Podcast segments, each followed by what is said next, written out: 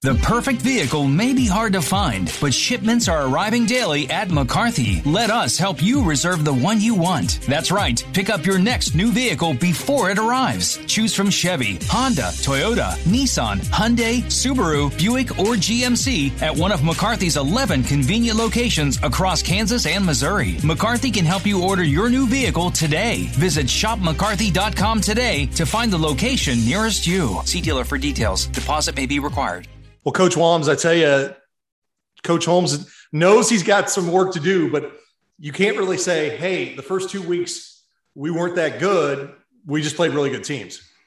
If I'm in Coach Holmes' shoes, I want our team to be in a position to win this game with five minutes to go in the game and be in that position. Let's go ahead and bring in the guy who's going to be there and see what's going to be like with five minutes to go. Adam Burns and Adam, you know, you saw me Asian week one, and and uh, you know they played Blue Valley North, and we kind of joked with Coach Holmes that uh, don't feel bad. Henry Martin threw for six touchdowns against Blue Valley West last week, so they've run into a couple buzz saws in Blue Valley North and Blue Valley Northwest, and then this this week they get Aquinas.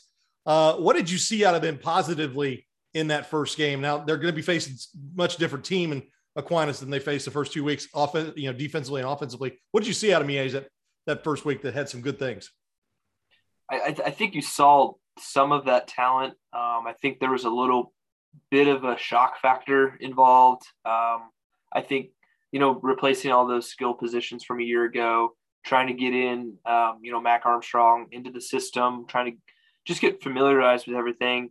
You know, there's positives everywhere. I mean, that, the kid has talent. You know, the offensive line has talent. Um, defensively, there's definitely talent there as well. You just run into, you know, two of the best offenses in, in the in the area maybe um, in the first two weeks. That's that's going to be a challenge for anyone, you know, let alone an entire squad that's replaced most of their team from last year. So it will be interesting. Obviously, they got Aquinas this week, who has looked good in their first, you know, two weeks respectively as well. So, you know, no rest here. Um, you're really going to see maybe how quickly these guys can mature um, in this offense, um, and it, it, it, will be interesting to follow for sure. Um, I, I, think I, I, did, you know, talk to someone on the sideline week one of Miege, and um, of course there were uh, limited capacity crowds last year.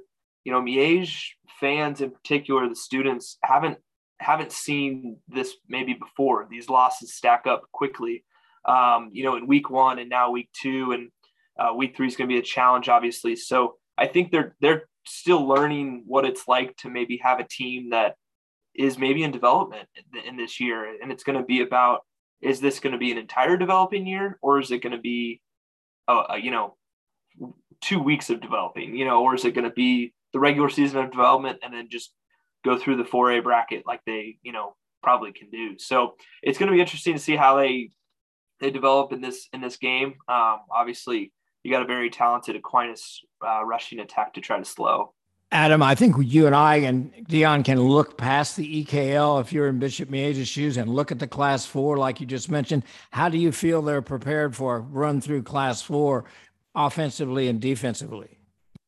Um, I, it's hard to tell. I mean, if I had a crystal ball, I'd give you a perfect answer, but I don't, right? so I, I think that's that maybe that's an answer that can be answered um, in two or three weeks after they face Aquinas, Rockhurst, Blue Valley West. Um, you know, there's there's some opportunities there in the middle of the season to maybe catch a couple wins. You know, not for sure, but better chance than you know Blue Valley North or Northwest or Aquinas. But um, we'll I think we'll know a lot more this time next week about what Miege really is um, going up against a good team like Aquinas. But yeah, no crystal ball over here. So I, am not going to be giving anything anything spectacular um, in, in, that realm. But I think I might have a better idea this time next week. So maybe prepare that question next week. I don't know. well, you saw Aquinas uh, against St. James in week uh, week two, one as well, and um, what did you see out of that running game? That's got you know Sean Carroll leading it now, as opposed to Tank Young and, and a big physical Max Ford at the at the quarterback position. Um, that not that they weren't physical before, but I mean, with Tank Young, he was he was a home run hitter and and he a pretty tough runner as well. But they really look like just a tough physical running team this year. Balanced, I'd say. I think they have a couple different weapons that can surprise you. So you know when you think they're you know maybe going to hand off uh, to the left, they maybe you know, option out to the right. So I think there's a little bit, um, they're harder to predict. I think this year, you know, Tank Young's going to do Tank Young things, and he did that just fine, and he helped Aquinas be successful. But you know, you kind of knew what they were going to do. You know, maybe they were, you know, probably giving more credit to Aquinas. They were super creative in their rushing attack, and they have been for a few years or multiple years now.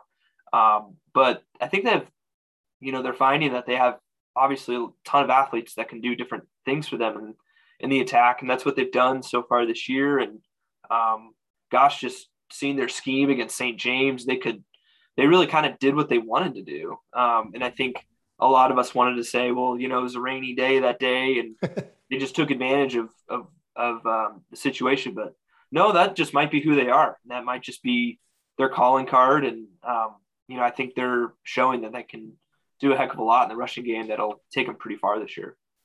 Yeah, it looks like it's going to be a, a fantastic game because I think Miege is ready to play. I mean, they, they, they really did play a lot better uh, last week. You know, about about a quarter into that game, so I think it's going to be a, a good one to see. Looking forward to seeing your stuff uh, Friday night, and uh, looking forward to chat with you again next week. Sounds good. Thanks, man.